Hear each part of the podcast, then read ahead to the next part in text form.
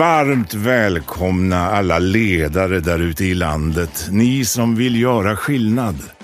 Det här är podden som vill inspirera och ge konkreta tips till hur just du kan bli en vassare chef och ledare. Av och med föreläsaren med över 150 föredrag per år. Författaren till boken Drömarbetsgivaren, rådgivaren, poddaren Svante Randlert. Välkomna till Chefssnack. Podden som snackar med Sveriges vassaste chefer. Nu kör vi!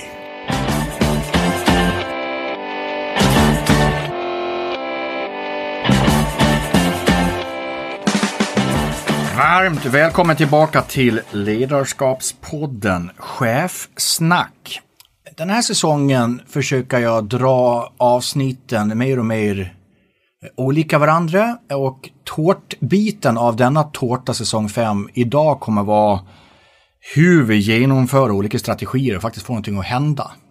Därför välkomnar jag dig Ulf Arnets. Tack Svante. Eh, och speciellt roligt är ju att vi har ett förflutet ja, över 15 år tillbaka. Det stämmer bra det. Vi, vi har ju väl lärt känna varandra lite praktiskt. Ja, eh, och jag har ju sett vad du har gjort genom åren och eh, får ju till och med säga, du har ju coachat mig genom åren. Ja, du ser hur det gått för dig. kan vi snacka om tillväxt? Ja, eh, för just strategi är ju lätt att man pratar om teorierna och boxarna och rutorna och sträckan. Men idag tänkte jag prata om hur vi faktiskt gjort det. Um, för många tror jag du är en doldis, därför är jag glad att du är med, för du har genomfört så mycket som inte så många vet om. Och därför tänkte jag, du som nu lyssnar som inte, men Ulf Arnets, vem är då det då? Ja, men att du drar den korta eh, vägen.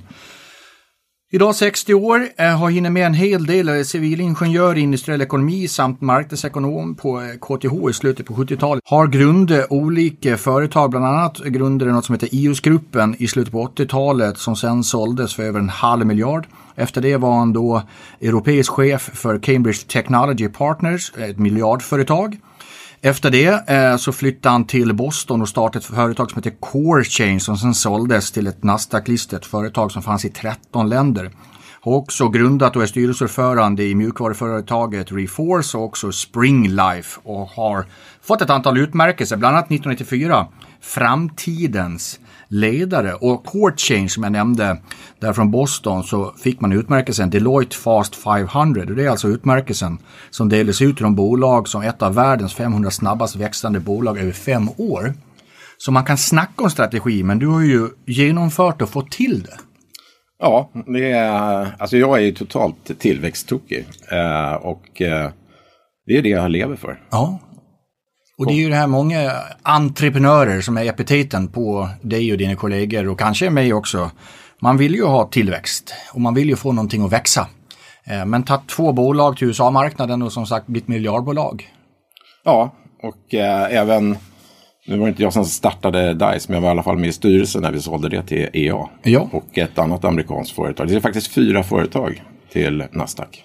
Och vi kommer ju ha en timme att fördjupa oss med det här. Eh, det här är ju en praktisk podd, men om vi bara någon sorts övergripande, om jag säger då strategigenomförande och du säger något ord, vad säger du då? då? Misslyckande. Mm. Eh, nästan alltid är ett misslyckande och eh, det är sorgligt och det ska vi prata om idag. Eh, hur man hela tiden försöker göra på samma sätt som man försökt i 20 år. Eh, det är som Einstein säger, om, om du gör på samma sätt flera gånger så lyckas du i alla fall inte. Nej. Innan vi kommer till alla dessa praktiska, hur, hur har ni gjort?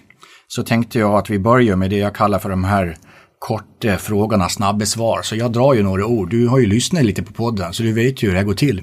Ja, det här är den värsta delen ska ni veta, ni som lyssnar. du, och i den här säsongen har jag nya frågor dessutom. Så är du redo för Arnets? jag är redo. Och i och med att du har varit min rådgivare i ett antal fall eh, så var jag lite nervös när jag skickade över min bok som heter Drömledarskapet. Mm. I och med att det är, det är mycket strategi i det också, men genomförande. Men jag blev så rörd eh, det du skrev på LinkedIn så jag la ju ut det till och med till fler.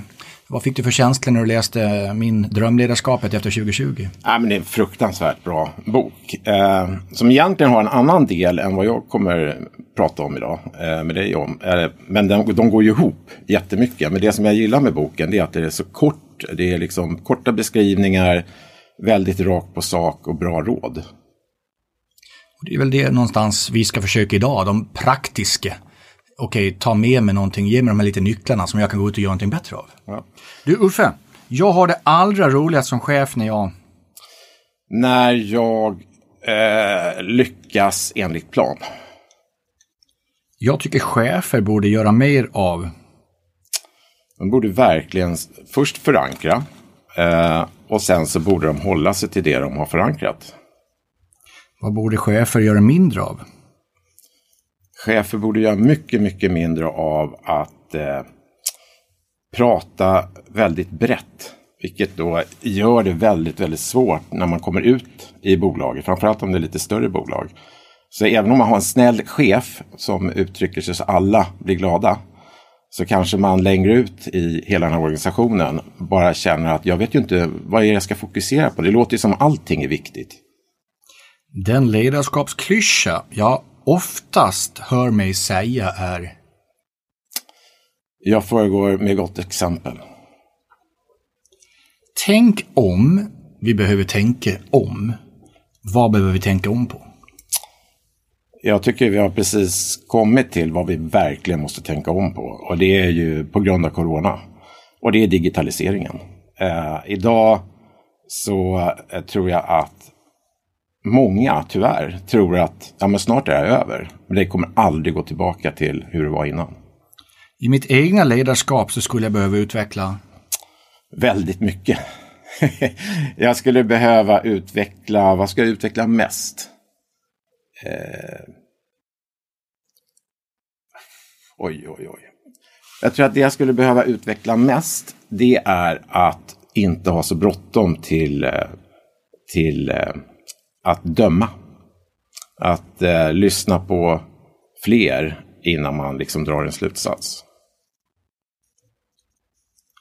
Det ledarskapsråd jag önskade få tidigare är Eh, delegera. Det ledarskapsråd jag önskar att jag aldrig fått är Eh, delegera. båda två. Det där blir intressanta följdfrågor. Jag löser oftast riktigt tuffa ledarskapssituationer genom att Var väldigt rak. Eh, gå in, var inte var rädd för att eh, prata väldigt rakt och öppet. Och eh, det är nog det som, eh, som jag är mest stolt över också. de misstag jag inte längre begår som chef är vad det ska jag säga. Jag... Det är jättemånga, för jag tror att den typ av person som jag är, som har byggt bolag från noll och sen ändå byggt upp bolagen till rätt stora bolag. Det blir ju så att man gör rätt mycket misstag. Eh, däremot försöker jag inte göra ett misstag två gånger. Men när jag till exempel flyttade över till USA och trodde jag kunde det här hur man bygger bolag och så vidare, så gjorde jag minst 200 misstag. Eh, och idag gör man också misstag, men det är liksom att inte göra dem två gånger. Nej. Du, min hetaste trendspaning inom ledarskap är det är egentligen alla de ledare som börjar dyka upp i de här framgångsrika företagen idag. Som är väldigt proaktiva. Så de får sin organisation som typ Spotify eller Google att jobba på ett helt nytt sätt. mitt bästa tips för att bli bättre på återhämtning är Motion. Mitt bästa tips för att bli bättre på reflektion är Eh, nu kommer ju du garva då. Men du sa ju att jag var 60.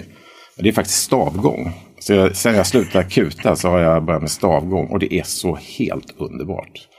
Där hinner man reflektera. Ja, det är inget fel med stavgång. Det är bra. Nej, det är bra.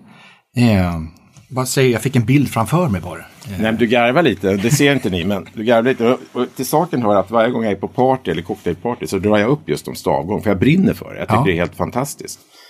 Och eh, man ser liksom hur ögonen glider iväg. Och, så det är inte så här jättesexigt eller intressant, tror jag. Men eh, jag gillar det jättemycket. Det är bra. Du, något inom ledarskap som aldrig blir lättare är Att, eh, att ta tag i eh, ett problem eller en konflikt. För mig gick det som mest åt helsike inom ledarskap när jag, När jag delegerar. det ordet kommer tillbaka. Inom ledarskap så är jag genom åren mest stolt över Jag är mest stolt över faktiskt det är några stycken grejer. Nu, nu är man i Sverige, men eh, jag säger det ändå. Jag är stolt över att komma på bra idéer som ligger liksom i rätt trend. Och sen stolt över att kunna vara den här ledaren i början som faktiskt får med mig eh, alla andra i bolaget. Eh, och sen är jag stolt över att faktiskt kunna släppa också så att de här andra i bolaget växer. Mm. Eh, så det är två typer av vd kan man säga. En, en är för tillväxten och en är att kunna se lite större och släppa organisationen. Jag tappar mitt engagemang när jag... Jag, jag tappar totalt när man kommer överens om någonting. Och sen så försöker inte den här personen eller gruppen att göra det som vi faktiskt var överens om. Utan det är bara munläder. Det här med att förankra och sen hålla sig till det. Det är det vi kommer tillbaka till. Du, eh, det som få vet om mig som ledare är att jag jag tror att det är få som, alltså jag är typiskt, eh, jag är inte känd, men det som många känner till mig om, de som känner mig, det, det är nog mycket entreprenörskap, starta bolag och sådana här saker. Men jag har ju två gånger jobbat i väldigt stora bolag också, inklusive mycket politik. När jag inte tänker på vad jag ska tänka, då tänker jag på? Eh, framtiden. Mm. Om jag skulle beskriva mitt ledarskap utifrån en pryl, då skulle det vara? Oj, vad svårt. Eh, det skulle nog vara eh, en telefon. Mm. Berätta varför. det är mycket på telefon. Eh, det är mycket på webben och det är mycket eh, interaktion som sker på det sättet. Du eh, grundade IS-gruppen i slutet på 80-talet. Och nu pratar du lite om de här proaktiva bolagen, du nämner Spotify och allting. Vad, vad, vad tror du är de största skillnaderna då kontra nu? I det här med strategigenomförande och nå det vi ska göra? Jag tror det som det är jättestora skillnader. Jag tror att de bolagen som går väldigt bra idag, de lägger mycket mer, alltså ledarna lägger mycket mer proaktiv tid. Eh, och det gör då att de egentligen säkerställer var ska företaget, vad ska vi göra, vad ska vi inte göra. Eh, och det innebär då att det frigörs väldigt mycket tid ner till mellanchefer och de som är längst ut, de anställda. Eh, och de kan då fokusera på det som är viktigast. Eh, och det är en jätteskillnad om du tittar på hur det var för kanske 10-20 år sedan och det är ju så i många bolag än idag. Eh, så är det inte samma eh, proaktivitet utan det är, nästan, man är en bra chef när man får släcka mycket bränder. Men om man släcker mycket bränder, man har alltid jäkta, man har inga hål i kalendern. Så är det ju faktiskt ett bevis på att då jäkligt, alltså någonting är ju fel. Så det tror jag är en jättestor skillnad. Men det där tycker jag är intressant. för jag jag har ganska mycket luppen just nu på vad är det vi uppmärksammar organisationen. Och det är ju inte allt för sällan vi ger mycket klapp på axeln på de som släcker mycket bränder. För att vi tycker de är agerbara och allting. Och de som inte har några bränder att släcka, de är tysta som man inte märker så mycket, de får ju knappt någon beröm. Nej, det är, det är helt otroligt. Och om du tittar på, jag träffar ju jättemycket stora bolag, vd och höga chefer. Eh, och tittar man på hur det är där, och fra, framförallt de som faktiskt har det värst, som inte går så bra. Eh, där är det jättesnabba steg, mycket möten, möten som skjuts på eller ställs in och så vidare. De har totalt kommit till det här släcka bränder-stadiet och tror ju själva att de gör ett jättejobb. Motsatsen till proaktivitet är ju reaktivitet. Ja. Och släcka bränder blir ju reaktivt. Men det vill jag ju ett medskick till alla som lyssnar att tänk hur många kollegor har som inte har så mycket bränder. När klappade de på axeln sist? Ja. När ställde jag på måndagsmötet och berömde Lisa eller Ulf? Det är väldigt viktigt i det här. Och det är, alltså det är jättesant. Och det är därför, och det tror jag vi kommer att prata om idag, eh, ledarskap för mig är ju väldigt mycket att resultaten blir bra. Att det är bra resultat. Och den här chefen då, som, eller ledaren, som eh, kanske inte springer så snabbt och som inte har så mycket bränder att släcka. Jag skulle tippa på att han har både bättre resultat och han har mer nöjda medarbetare. Eller hon. Jag vill tacka vår partner Hypergene. Och den här gången då tänkte jag faktiskt pang på bara dra ett citat från deras kunder. Det här är en chef i ett internationellt bolag som säger att de stora vinsterna, det är tidsbesparingen i budgetarbetet och att prognosen blivit mer exakt. Med ett fungerande beslutsstöd på plats då skapar dessutom ett större engagemang hos alla anställda. Genom att digitalisera verksamhetsstyrningen i Hypergenes molnbaserade lösning, du, då får man affärsplanering, finansiell planering, uppföljning och analys att hänga ihop i ett samlat verktyg. Det här det skapar effektivitet och ökar konkurrenskraften. Gå direkt in på hypergene.se så får du veta mer. Visste du att matematikern Ada Lovelace redan under början av 1800-talet förutspådde datorns möjligheter? Det vill säga att all musik, texter, bilder och ljud skulle kunna översättas till digitalt format och hanteras av en dator. Ja, nu har du kanske lärt dig något nytt. Vad vill du lära dig för nytt imorgon då? då? Poddens sponsor IOM Business School de är övertygade om att du ständigt måste lära dig nya saker för att kunna ta dig an nya utmaningar. Genom att skapa utbildningar tillsammans med näringslivet så säkerställer IOM att din kompetens efterfrågas även i framtiden. På iom.se svante så bjuder vi på erbjudanden och ny kunskap. Du har sagt att ja, det ska vara max vara tre mål och tre initiativ. Mm. Låt oss prata om det då. Jag lämnar över micken. Vad är, vad är det viktigaste för att verkligen få det här att hända nu? Ja, det absolut. Idag har företagen alldeles för många kopior. Och de flesta företag, det här går i mode, det är rätt kul också. Vi träffar ju jättemycket företag då. Så i stort sett alla drog ner antalet kopior. Alla företag. Det har de hållit på med sista åren då. Så nu tycker man man är jätteduktig. Man har bara liksom 12 viktigaste kopior. Eh, och sen i stort sett alla har faktiskt slutat de sista två, tre åren att, man, att det här konsultföretaget, managementkonsultföretaget, bara lämnar en bunt slides. Man försöker hjälpa vdn och sen cheferna under vd hela vägen ner i organisationen med slides och möten. Eh, så att eh, det viktigaste det är helt enkelt att du bestämmer eh, vad är de viktigaste målen. Eh, och när du har gjort det eh, så måste du bestämma de viktigaste initiativen. Och initiativ kan till exempel vara vi måste lyckas med den här nya produkten på den och den marknaden. Eller vi måste lyckas inom digitalisering. För alla pratar om digitalisering. Det är hur brett och missförstått som helst. Men inom digitalisering, och så spes, spesar du vad är det vi ska lyckas med inom digitaliseringen. Vilken liten, liten tårtbit är det som ska lyckas med det. Och sen måste man göra den till exempel, förstå det då, ner i alla avdelningar. Idag är det inte en avdelning, utan det är sälj, det är marknadsföring, det är produkt, det är pre-sale och, och, så vidare. Hela, hela vägen ner. Så att gör man de här initiativen väldigt, väldigt tydliga ända hela vägen ner, då kommer man få det att hända. Och du som hjälper bolag med det, som har gått från 25 till kanske 12 och klappar sig på axeln. Hur kommer man till 3 då? Vad är dina lärdomar kring det? Ja, då måste man prioritera. Och det är ju det. Eh, du skrev en väldigt bra bok, men jag har också skrivit en bok för två år sedan om just att eh, hur viktigt det är att prioritera. Och tyvärr är det så att de flesta företag idag är jättedåliga på att prioritera. Och det som händer då det är att eh, redan på mellanchefsnivå vet man inte riktigt vad man ska prioritera. Och kommer man ner då till alla anställda då vet man inte alls vad man ska prioritera. Så prioritering, det här är vad jag tycker då, men det ska baseras på endast två saker för att det ska vara rättvist. Det är pengar och det är kalendertid.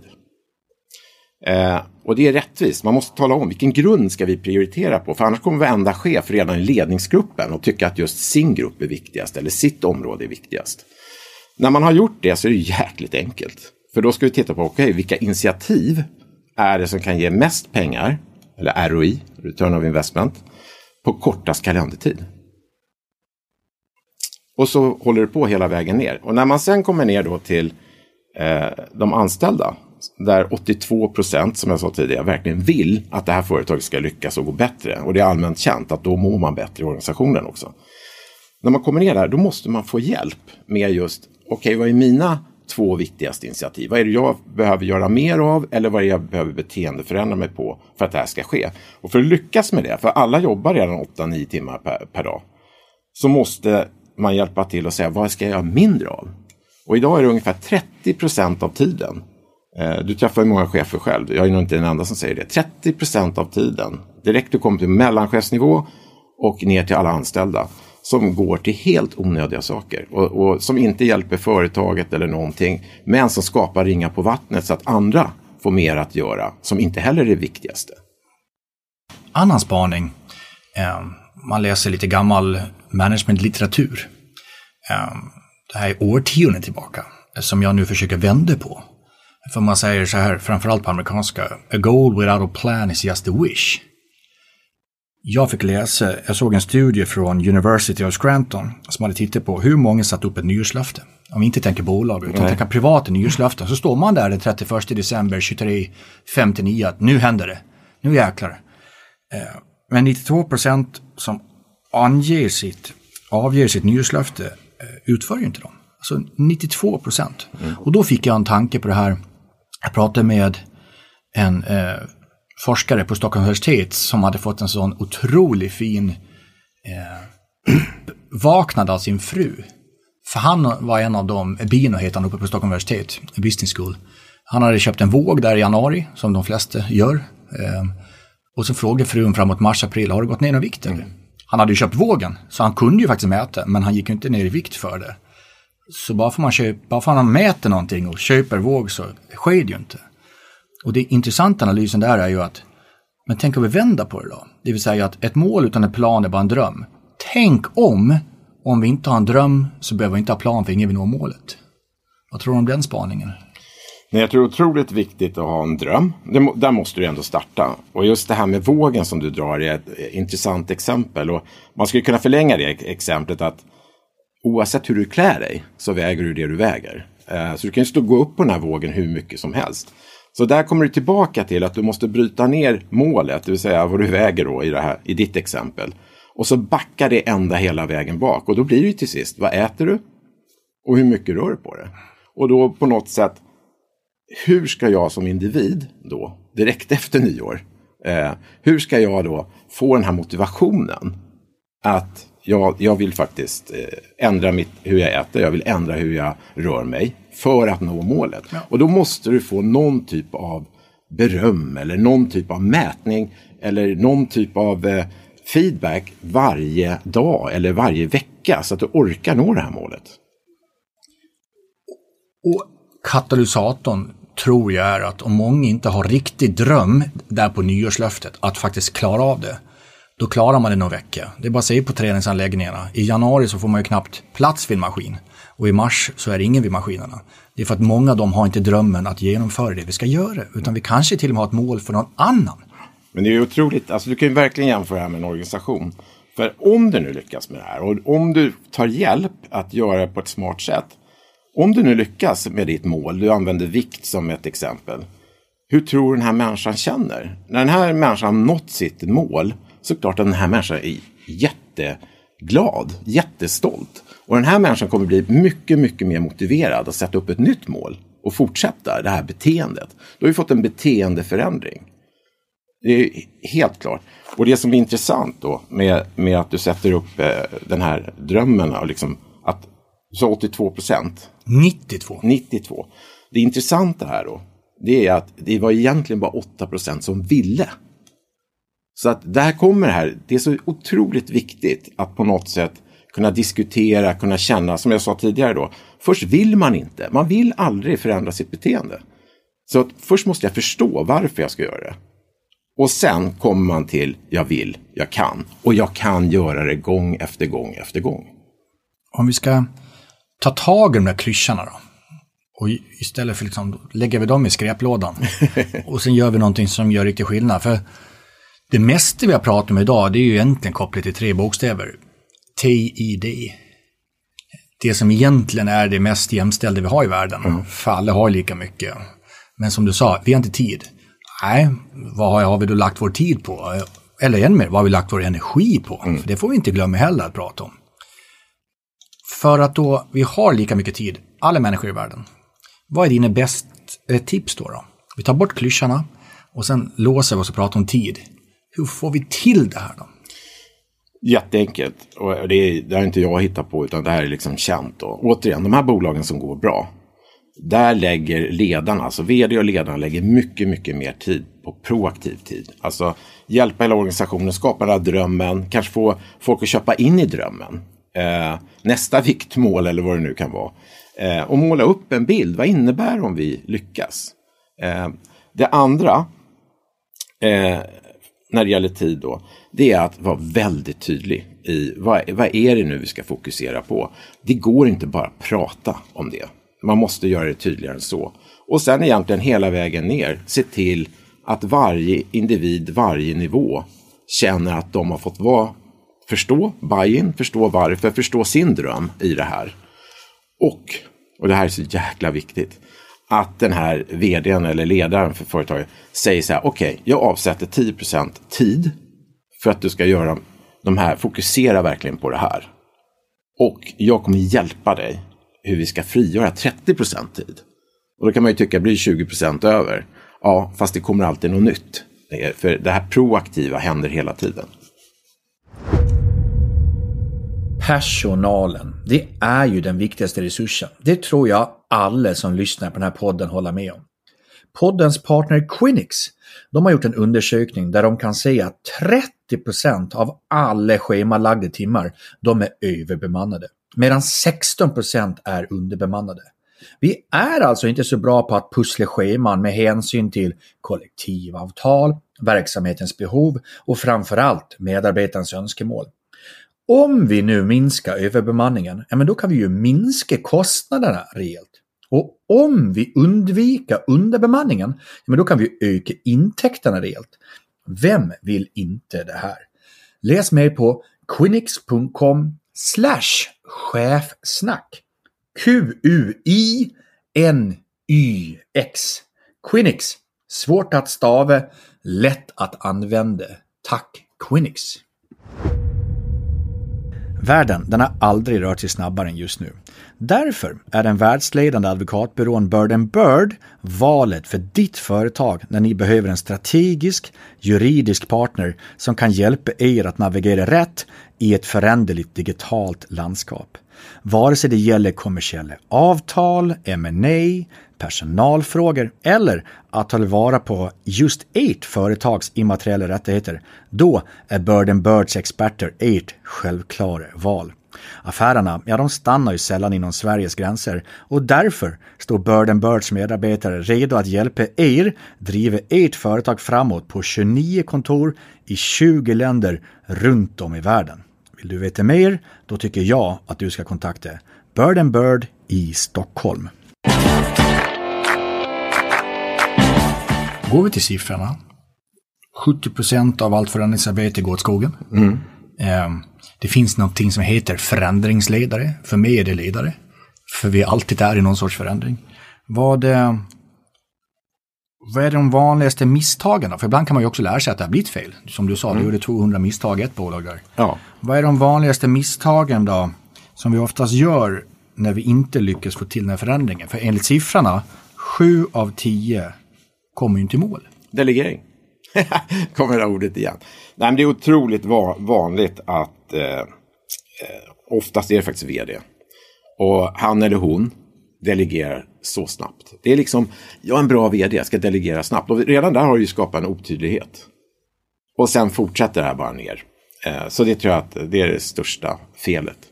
Och det andra eh, stora felet som man gör, det är kanske därför man delegerar då, det är faktiskt prioritering. Prioritering är ju ett tufft jobb. Alltså ska du prioritera något så måste du också prioritera bort någonting. Och då finns det risken att någon inte gillar det här beslutet. Men gör man inte prioritering, då kommer man inte lyckas.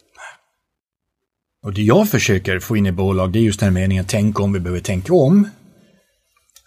För det är ganska lätt med rapporter och siffror styra mot det vi vet. Men just nu är det ganska mycket vi faktiskt inte vet vad som kommer bli. Och hur styr vi ett del av ledarskapet med tänk om det här inträffar då? Och det är väl där, vi började ju där med drömmen. Då får man ju sätta sig ner och titta, vad har vi för dröm? Och det är ju ingen som kan veta exakt vilken dröm som är mest rätt. Men problemet är, och jag sitter ju i en del styrelser själv, problemet är att en styrelse kan sitta och snacka om att vi måste göra något och vi ska ha de här strategimötena. Har de ett strategimöte per år? Alltså det blir ingen kontinuitet. De flesta företag är ett grymt behov just nu att styrelsen ska sitta egentligen flera dagar på en månad och komma på vad, vilka olika drömmar har vi och sen ta det till ledningsgruppen och titta på vilka drömmar har de och sen försöka få ihop det. Men det görs ju inte.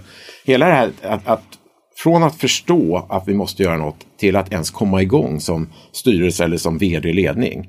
Eh, hela den kalendertiden du tappar gör ju att det också blir senare sen att förverkliga.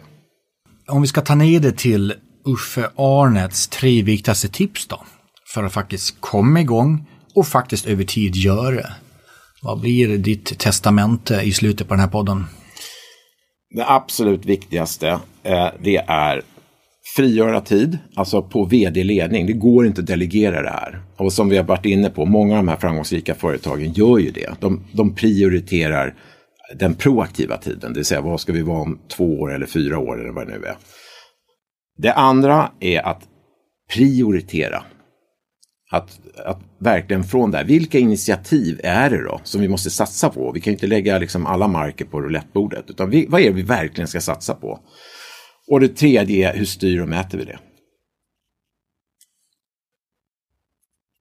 Hur gick det bli uppföljning i det då? För styr och mäta är en sak. Mm.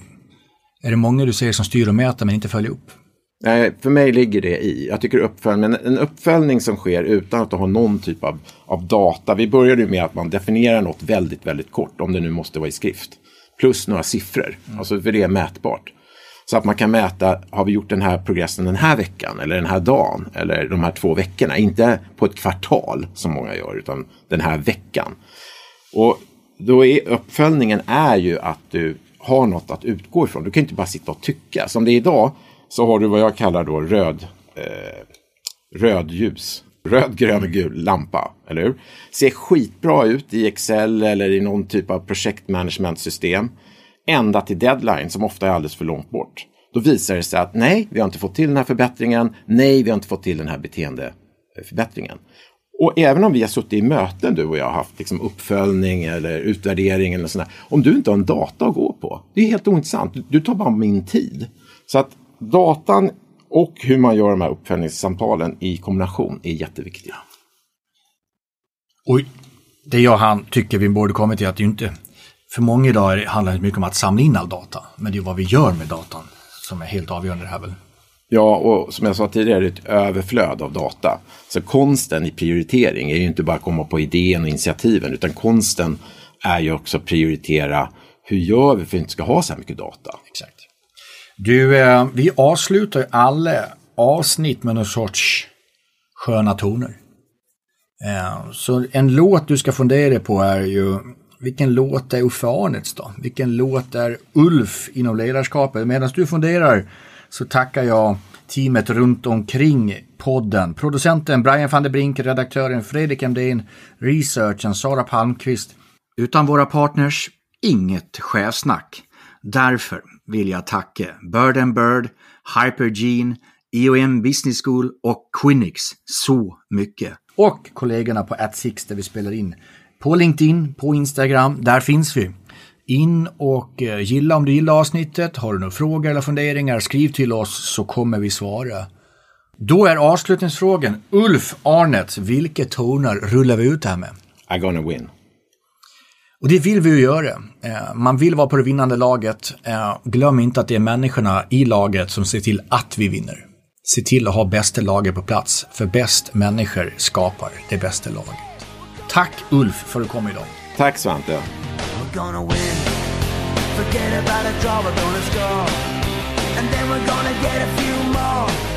Maybe another one just to be sure.